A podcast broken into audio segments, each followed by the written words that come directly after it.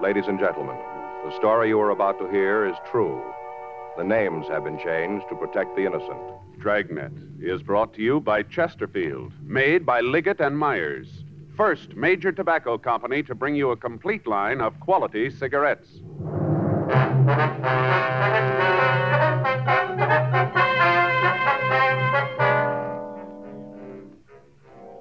You're a detective sergeant. You're assigned the homicide detail. A young man walks into your office and tells you he has a problem. From the way he talks, you know it's serious. Your job, listen. Today, friends, you hear these three words everywhere Chesterfield's for me. The Chesterfield you smoke today is the best cigarette ever made. Best for you, because Chesterfield gives you proof of highest quality, low nicotine, the taste you want, the mildness you want. Chesterfield is best for you because it's tested and approved by 30 years of scientific tobacco research.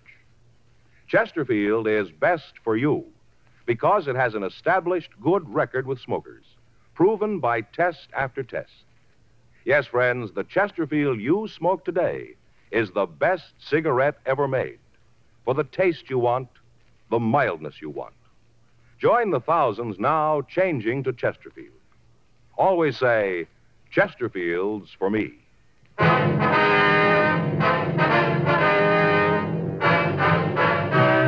Dragnet, the documented drama of an actual crime. For the next 30 minutes, in cooperation with the Los Angeles Police Department, you will travel step by step on the side of the law through an actual case transcribed from official police files. From beginning to end, from crime to punishment, Dragnet is the story of your police force in action. It was Wednesday, September 8th. It was cold in Los Angeles. We were working the day watch out of homicide detail. My partner's Frank Smith. The boss is Captain Lorman. My name's Friday. I was on my way back to the office from R&I, and it was 10.14 a.m. when I got to room 42. Homicide. Pardon me, sir. Yes, sir. Are you a policeman? Yes, sir, that's right. What can I do for you? I want to talk to somebody. I'm not sure who, though. Well, if you tell me what it's all about, I might be able to help you. Well, I got to be sure it's the right person. You can understand that, can't you? Yes, sir. My name's Paul Marcus. All right, Mr. Marcus, what is it you want to talk about? You work in there in the homicide department? That's right. You know all about murders, then, huh? You want to come into the office and talk? No, no, I don't want to go in there. Is there someplace else we can go? I'd like to talk to you alone. This is kind of a personal thing. All right, sir. Come on down the hall, interrogation room. Nobody else there? No. Well, that's good, because like I told you, this is a personal matter. I need your advice. All right, sir, this way. This is the first time I've ever been in the police department. I feel kind of funny just walking in and talking personal things to a stranger. Yes, sir, I can understand. Go ahead. Mhm. Want to sit down right there? Thank you. All right, you want to tell me about it? You mind closing the door? All right. All right, now what's your problem, Mr. Marcus? I, I told you it was personal. Yes, I know. I want to be sure I handled it right. I could get in a lot of trouble if I didn't. Mm-hmm. Been trying to figure out what to do about it for a week now and couldn't find the right answer. That's why I came here. You guys should know. All right, now if you'll just tell me what's bothering you, we might be able to do something for you. Uh-huh. A whole week and no answer. I sure hope you got it for me. I'm sorry, Mr. Marcus, but if you don't tell me what this is all about, there's nothing we can do. Well, it's nothing big, just a personal problem. I just want to know how to handle it. All right, go ahead. I killed a woman.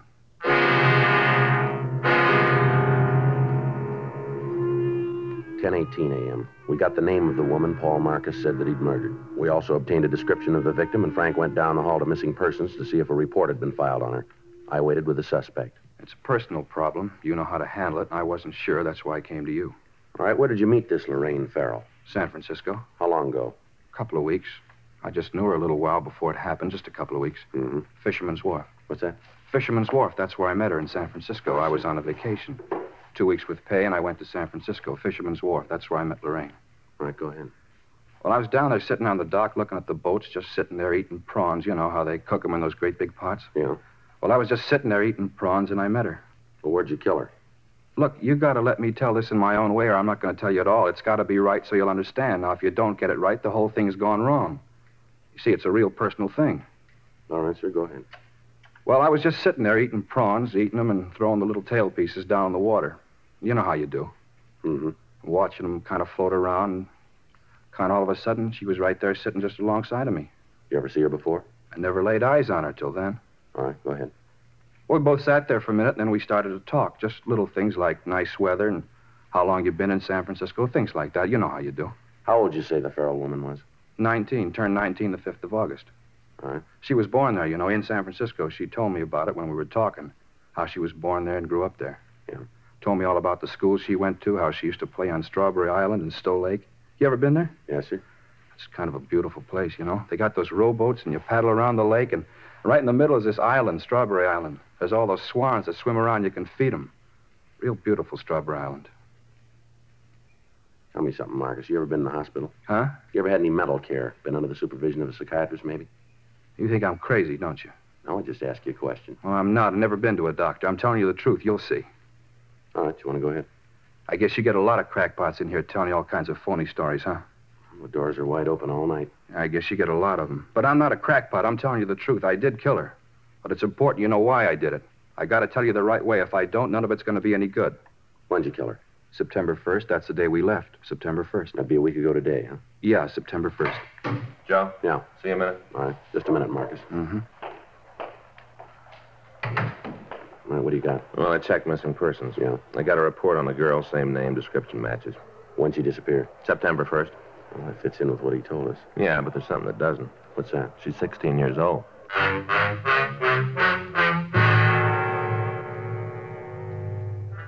Each year, there are hundreds of citizens who walk into the nearest police station and confess to some sort of crime. Some have actually happened, others have occurred only in the mind of the person confessing. No matter how wild the confession, how implausible the details of the crime, each report has to be checked out. To doctors, such cases are clinical, but to the working detective, they're the cause of a lot of legwork and a great deal of checking. They cost the taxpayer untold man hours in investigating time and many times result in nothing. Because of his attitude and his reluctance to give us the complete story all at once, it appeared that Paul Marcus might be one of these people. The fact that he named a girl who was missing meant little, since it was possible for him to have read the story in a newspaper. The only way we had of being sure was to continue the interrogation. 10:34 a.m. She told me she wanted to get away from home. That's what she told me, how it was rough for her there, and she wanted to get away. Mm-hmm. That's when you said you'd bring her down here. Is that right? Oh, no, I didn't even suggest it. The whole thing was her idea. She brought it up? Yes. You see, after that first day on Fisherman's Wharf, I saw her several times. Almost every day, we'd meet someplace and talk. Where would you meet her? Well, sometimes in one of the hotel bars. Once we met out at the Steinhardt Aquarium. We met on the rotunda there. You know where they have the big pool and all the alligators swimming around? You know where? Uh-huh. Well, we met there once, and we walked over to the place where they have the band concerts right across the way where the band plays, only they weren't there that day. Wasn't anybody there, just Lorraine and me. We sat on the benches and talked. That's when she said she wanted to go with me. To Los Angeles, huh? Yeah. That's where I was going. and She wanted me to take her. She came right out and asked you. huh? Sure. Told me how it was hard for her at home and she wanted to get away. She told me she had friends here. Said she could stay with them until she got things straightened out. You know, get a job and a place of her own. Mhm. Well, she was going to do that, get a place of her own and a job, and then she'd be all right. You ever meet her parents? No, I never went to the house. She told me where it was, though, someplace out by the Twin Peaks Tunnel. I didn't know where exactly. She didn't want me to go out there, said it would only cause her more trouble. That's why I'd meet her in town. You ever meet any of her friends up in San Francisco? Yeah, just once we were in a drugstore on Market Street having a sandwich. We were just sitting there, and she was telling me how it was bad for her at home, and a girl came in. Looked like she was a schoolgirl. You know how I mean, young? Mm-hmm. Well, she came in and talked to Lorraine, then they went over to the phone booths and talked. You didn't actually meet the girl. No, no. Lorraine said if I did, the girl might say something to Lorraine's parents, and that would cause trouble. You know this girl's name? I think it was Grace. I- I'm not sure, but I think it was Grace. When'd you leave San Francisco? Wednesday morning, September 1st. I want to get back in time to get some rest before I had to go to work. You know, my vacation was up, and I had to go back to work. Where'd you pick up the girl? Wasn't a pickup. I was sitting on Fisherman's Wharf eating prawns and looking at the boats, and we started to talk. Wasn't a pickup, we just got friendly. No, Marcus. He means that where'd you pick up the girl when you left for Los Angeles? Oh, I thought you meant when I met her the first time. That's what I thought. Uh-huh. I met her out at the tunnel. Where's that? Well, you know where Castro Street runs into Market, where the L car comes in from the beach? That's where I met her. She came from home, had her suitcase and all, and she came out on the L car. All right, go ahead. Well, she got off the streetcar, got into my car, and we left for Los Angeles. Where'd you kill her? I told you before, if I don't tell it my way, it isn't going to work. You're not going to understand. It's got to be my way. All right, go ahead, Mark. Well, it was a beautiful day, just the kind of a day you want when you're going on a drive. You know how I mean, clear and the sun shining. Yeah. Well, that's what kind of a day it was. Uh-huh. You could see all across the bay over to Berkeley and way up north. It was real clear. You want to go ahead with your story? Mr. Friday? Mhm. Mm-hmm. My way? Yes, all right, go ahead. All right. We drove all day, stopped for lunch at a place near San Luis Obispo, a little lunch stand there. Had a French dip sandwich. It was one of the best I ever had. The meat was real lean, and they didn't sop up the bun with the gravy. Just the right amount. One of the best I ever ate. Mm-hmm. Lorraine liked them, too. She didn't like the bread all sopped up with gravy. Go ahead. What happened after you had lunch? Well, we left there and drove on. We got down to around Malibu. I guess it was really before that where the divided highway is up the coast. You know where the cliffs are? Yeah, we know. Well, we stopped. She was such a beautiful night, I just wanted to sit there and look at the ocean. People don't take time anymore. And what happened then? We just sat there, had a cigarette, and talked. That's when I told her. First time I ever said it. What was that? It's funny, I guess most fellas say it a lot. You know how I mean to a bunch of girls that never mean it? Go ahead. I told her. First time I said I loved her, and I told her that she didn't have to get a job, that I wanted to marry her and get her a house and all, and she wouldn't have no more trouble at home. How she'd have her own home and everything would be all right. I told her all that. Yeah. And that's when I knew, right then. You could divide the second in a million parts, and in one of them, one of the parts, I knew I had to do it. Kill her? Yeah. You see, she didn't tell me the real reason. She lied to me, and I knew I had to do it. So she wouldn't lie to anyone else. You can understand that. You can see why I had to do it. Well, maybe you better tell us. Well, it was all a lie, all about the family being mean to her. All that was a lie. She just wanted to get to Los Angeles because she wanted to meet some other fella here. That's why. She lied about the family, and that's why she did it. So you see, I had to kill her. I had to. How'd you kill her? Huh? I say, how did you kill her? We got out of the car and walked over to the cliffs. We could see right down to the ocean. We just stood there. I just hit her. She fell down. It was quiet.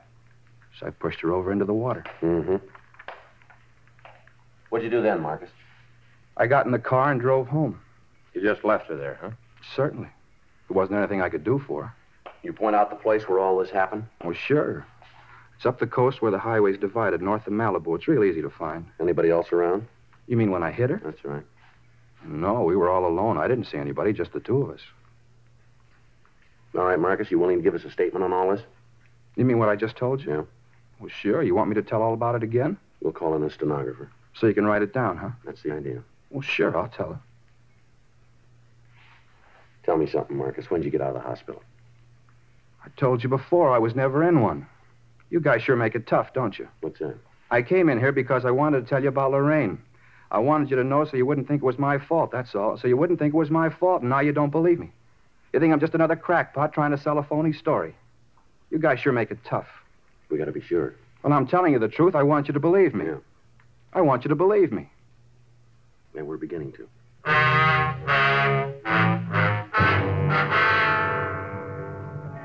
A statement was taken from the suspect, and he was booked in at the main jail on a charge of suspicion of violation of Section 187 PC, murder. We sent a teletype to San Francisco, and we contacted Inspectors Ed Vandervoort and John O'Hare of Homicide Detail. We filled them in and asked that they check out the suspect's story on their end. We also asked that they send us all available information on the missing girl and that they check with her family and try to get a list of any known associates that she might have had in the Los Angeles area. Frank and I checked out of the office at 7:48 p.m. and we went home for the night. The following morning at 9:23 a.m., Inspector Vandervoort from San Francisco called back. Uh-huh. Yeah. When was that, Ed? Wait a minute. All right, yeah, I got it. How about friends down here? I say, how about friends down here? Mm-hmm. Oh, I see. Well, it should be here this afternoon then. Right. Yeah, we'll check 'em out. No, no, that's on the way. We put it in the mail for you last. Well, you should have it by now then. Huh? Okay, right. Right, Ed. Thanks very much. We'll be checking with you. Right. Bye. How about it? Well, they checked the family and the friends, the place where Marcus said he stayed up there. Yeah. Marcus' story checks out all the way.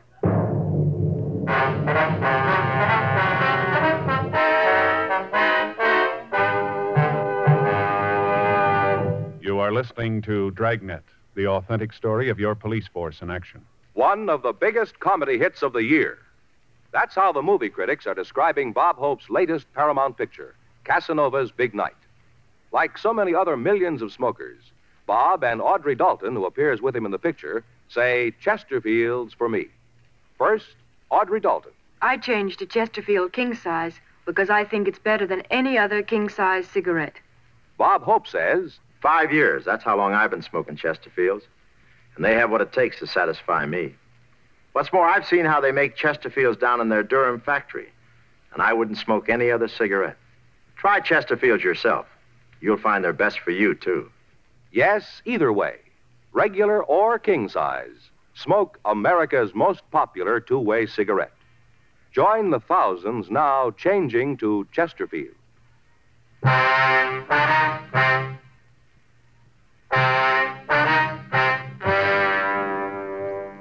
In the phone conversation, we learned that all of Lorraine Farrell's friends and relatives had been interviewed and their stories checked with the one given us by the suspect, Marcus. The girl and Paul Marcus had been seen together in the Bay City. The desk clerk at the hotel where the suspect had stayed verified the date that he'd checked out.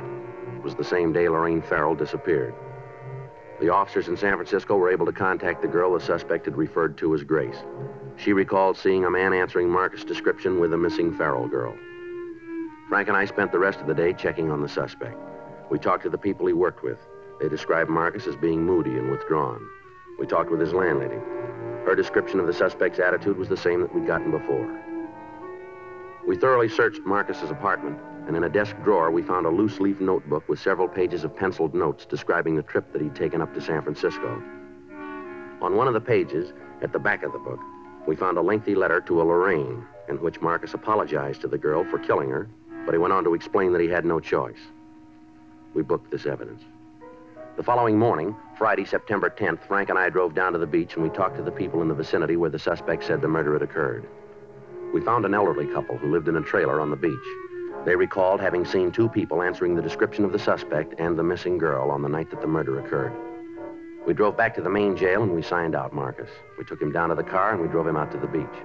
We turned up the highway and told him to let us know when we came to the place where he killed the Farrell girl. Sure you know where the place is, Marcus? Yeah, I remember. It's just up the road a little bit. Just keep right on going. You'll find it. Mm-hmm. You'll see it now. There's kind of a parking place and a couple of trees. Eucalyptus, I think. There's two of them on the side of the parking place. You can't miss them. It's right ahead there on the left. There, you see? Yeah. Wanna pull in, Frank? Okay. Just look at all those cars. Everybody's in such a hurry they never see anything, just like they had blinders on. You sure this is the place? I told you, didn't I? No reason to say a thing like that if it wasn't true. Just pull right in there. That's it, right over there. Well, right here is where I parked when it happened. Maybe over there a little bit more, but. Oh, right about here. And the two of you just sat here for a few minutes, is that it? Yeah. We just sat here and had a cigarette, and then we got out of the car and walked over to the edge of the cliff. All right, come on. Show us. Sure. So you'll believe me, I'll show you. Now, we stood right over there. Right there, and I told her I was in love with her and wanted to marry her. Now, you stay here. Just point out where you were. You think I might try to jump off, don't you? That's what you think, isn't it? You just show us, huh? You wouldn't do that. There's no reason to. I don't know why you wouldn't agree that I had to do it. I didn't have any other way to do it. Where were you when you hit her? Right there, near that clump of grass. We stood there and looked down at the ocean, and she told me about this other guy. That's when I hit her. She fell down right about, well, right about there. Uh-huh. And where'd you push her off the cliff? There, right where I hit her. She was just lying there. I guess she hit her head on something, and she was real quiet. I just rolled her over the edge. It was right there. There, you see where the rocks are kind of worn? Go and take a look. Yeah. No, you wait here. Gee, if I'd have known it was going to be this hard to get it straightened out, I don't think I'd have started the thing. When am I going to get out of jail? That isn't up to us. Well, then I want to talk to the people who it's up to. I got to tell them about Lorraine, how she lied to me and why I had to kill her. As soon as they hear the story, they'll understand. They got to realize that there wasn't any other way. How's it look? Well, I found this caught in a branch just over the edge. Yeah. It's a girl's handkerchief. Read the name on it. Yeah. Lorraine. Friday, September 10th, 3:46 p.m. We contacted the crime lab and asked them to come out and go over the scene. Officers stood by so that any physical evidence would not be disturbed until Lieutenant Lee Jones and his men had an opportunity to go over it. Frank and I, along with the suspect, drove back to town where we made arrangements with the city lifeguard service to search for the body. The following morning, a boat equipped with diving gear left Santa Monica Harbor and took a course north. Experienced deep sea divers searched the crevices in the rocks beneath the cliffs. All of the sea bordering the vicinity was gone over. There was no trace of a body. The shoreline on either side of the murder spot was checked. Still no trace of the missing girl. In the meantime, two additional teams of men were assigned to check out the friends of Lorraine Farrell. They carried pictures of Paul Marcus and attempted to dig out any information on the suspect and the missing girl. 6:42 p.m. Sunday. We called the main jail and asked that the suspect be brought to the city hall for additional questioning. I had a reason to do what I did, a good reason. Now, you let me talk to the responsible people around here, and I'll have them tell you. I'm getting a little tired of being shoved around. You just bring in the boss and let me talk to him. What day did you say that you left San Francisco? September 1st. I thought it was the 2nd. The 1st. You said you left in the afternoon, is that right? In the morning, and you remember it. I don't know what all these questions are for. I told you I killed Lorraine. I walked in here and told you there's no reason for all this McGilla. Just no reason. Where'd you hide the body? I didn't hide it. Well, and where is it? I told you I put her in the ocean. We haven't been able to find her. Well, then you're not looking good. I told you the truth all along the line. I've told you, You the sure truth. you didn't make a mistake about where all this happened? Not a chance in the world. Right there by the parking place where the two trees are. Well, maybe you just thought you left her there. I know it. Had you been drinking when you killed her? No. We stopped and had a couple of beers on the way, just a couple, not enough to get drunk. But you did have something to drink. Well, sure, but not enough to get drunk on. How many beers you have? Two, maybe three. All right, which was it? Two or three? Well, what difference does it make? Were you drunk? No. How about the girl? Was she drunk? No. You sure about that? Yes, yes, I'm sure. What are you trying to do? What difference does it make? Maybe we did have more than a couple, but what difference does it I'm make? just trying to get things straight. We want to be sure we got the right story. Well, you have. All right. How about a cigarette? Huh? Yeah, thanks. Yeah, thanks. Here, I got a match. Hey, wait a minute. Don't light his, too. That's bad. What do you mean? Three on a match. It's bad. It is, huh? Well, sure, you never do that. Here. Thanks. You got right home after you killed the Farrell girl, huh? Yeah. I drove right down the highway and went home. Traffic was kind of heavy. I thought about it. All those people all hurrying around, not taking any time. Anybody see you when you came home? What do you mean? Well, anybody see you park the car, go into your apartment? Well, no, there wasn't anybody around. Now, you said when you met the girl up in San Francisco that she had a suitcase with her, is that right? Yeah, she did.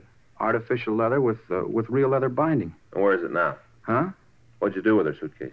Well, I don't know. I don't remember it. We couldn't find it in your room.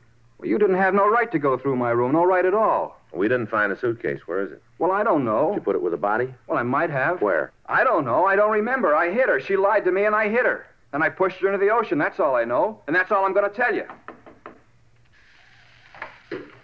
Joe, see you in a minute. Yeah, sure.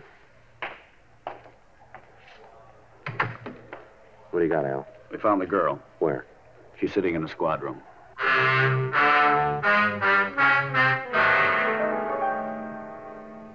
Frank stayed with the suspect in the interrogation room, and I went with Sergeant Al Olivas up to the office. Sitting at one of the tables was a small girl with jet black hair. As we came into the room, she was putting on lipstick. She glanced over at us, and then she went back to what she was doing. There wasn't any doubt about it. The girl in the squad room was Lorraine Farrell. She dyed her hair, and she had on a lot of makeup, but it was the missing girl. Joe, this is Miss Farrell, Joe Friday. How do you do? Hi. Where'd you find her, Al? Friend out in Eagle Rock. Says she's been there for a week. Thanks, Al. Right. You seen the papers lately, Miss Farrell? Yeah, I read the funny.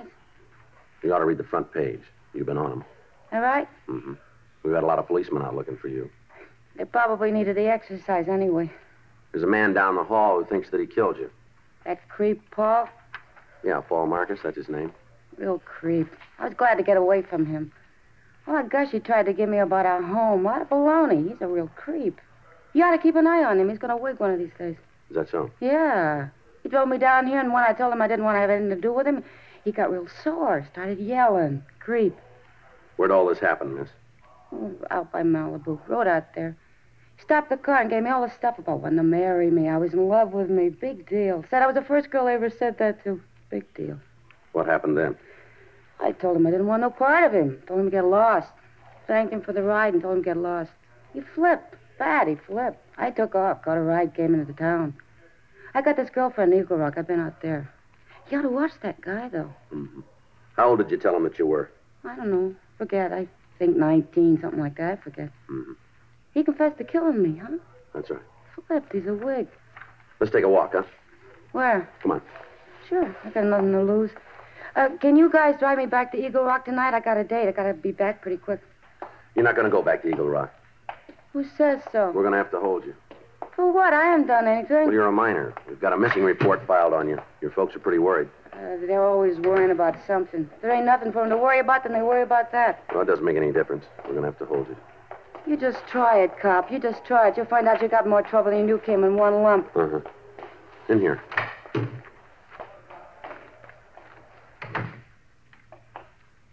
This is Lorraine Farrell, Officer Smith. Well, Lorraine, Hi, creep. I, I didn't mean to do it. You know that. I didn't really mean to do it, but there wasn't any other way. What's plan? You know what he's talking about? He thinks he killed you. Wait. I didn't think I'd ever see you again. I didn't think I would. But I want you to know one thing, Lorraine. What's that? I forgive you for lying. I told you it happened. Yeah, come on. Where to? We'll take you to the office and call a policewoman. Then to the can, huh? To juvenile hall. Come on, let's go. I'll take her, Joe. Right. Bye, Paul. Bye, Lorraine. I'm not mad at you anymore. You know, I was worried.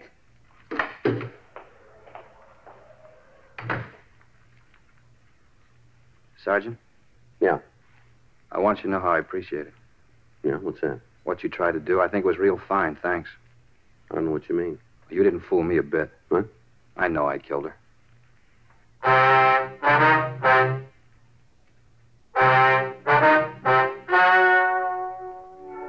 The story you have just heard is true. The names were changed to protect the innocent. On October 4th, the hearing was held in Department 98, Superior Court, State of California, in and for the County of Los Angeles. In a moment, the results of that hearing. Now, here is our star, Jack Webb. Thank you. Earlier, George Fenneman told you exactly why the Chesterfield you smoke today is the best cigarette ever made, and best for you. Now, the rest is up to you. Get a carton or two for yourself. Smoke 'em and you'll say, as we do, it's Chesterfield's for me.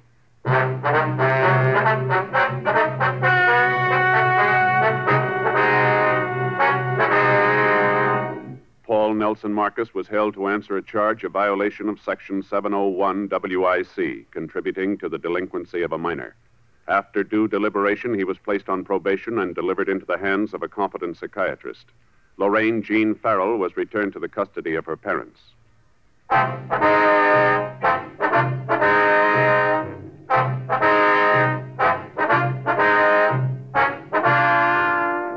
You have just heard Dragnet, a series of authentic cases from official files. Technical advice comes from the Office of Chief of Police W.H. Parker, Los Angeles Police Department. Technical advisors Captain Jack Donahoe, Sergeant Marty Wynn, Sergeant Vance Brasher. Heard tonight were Ben Alexander, Herb Ellis. Script by John Robinson. Music by Walter Schumann. Hal Gibney speaking. Watch an entirely different Dragnet case history each week on your local NBC television station. Please check your newspapers for the day and time. Chesterfield has brought you Dragnet transcribed from Los Angeles. Filter tip smokers, this is it. L and M filters, the one filter tip cigarette with plenty of good taste, much more flavor, much less nicotine, and effective filtration. Only L&M filters have the miracle filter tip containing alpha cellulose, the purest material for filtering cigarette smoke. Yes, this is it. As Bennett Cerf puts it, L&M filters are just what the doctor ordered. Buy L&M filters, the distinctive monogram cigarette. L&M filters, America's highest quality and best filter tip cigarette.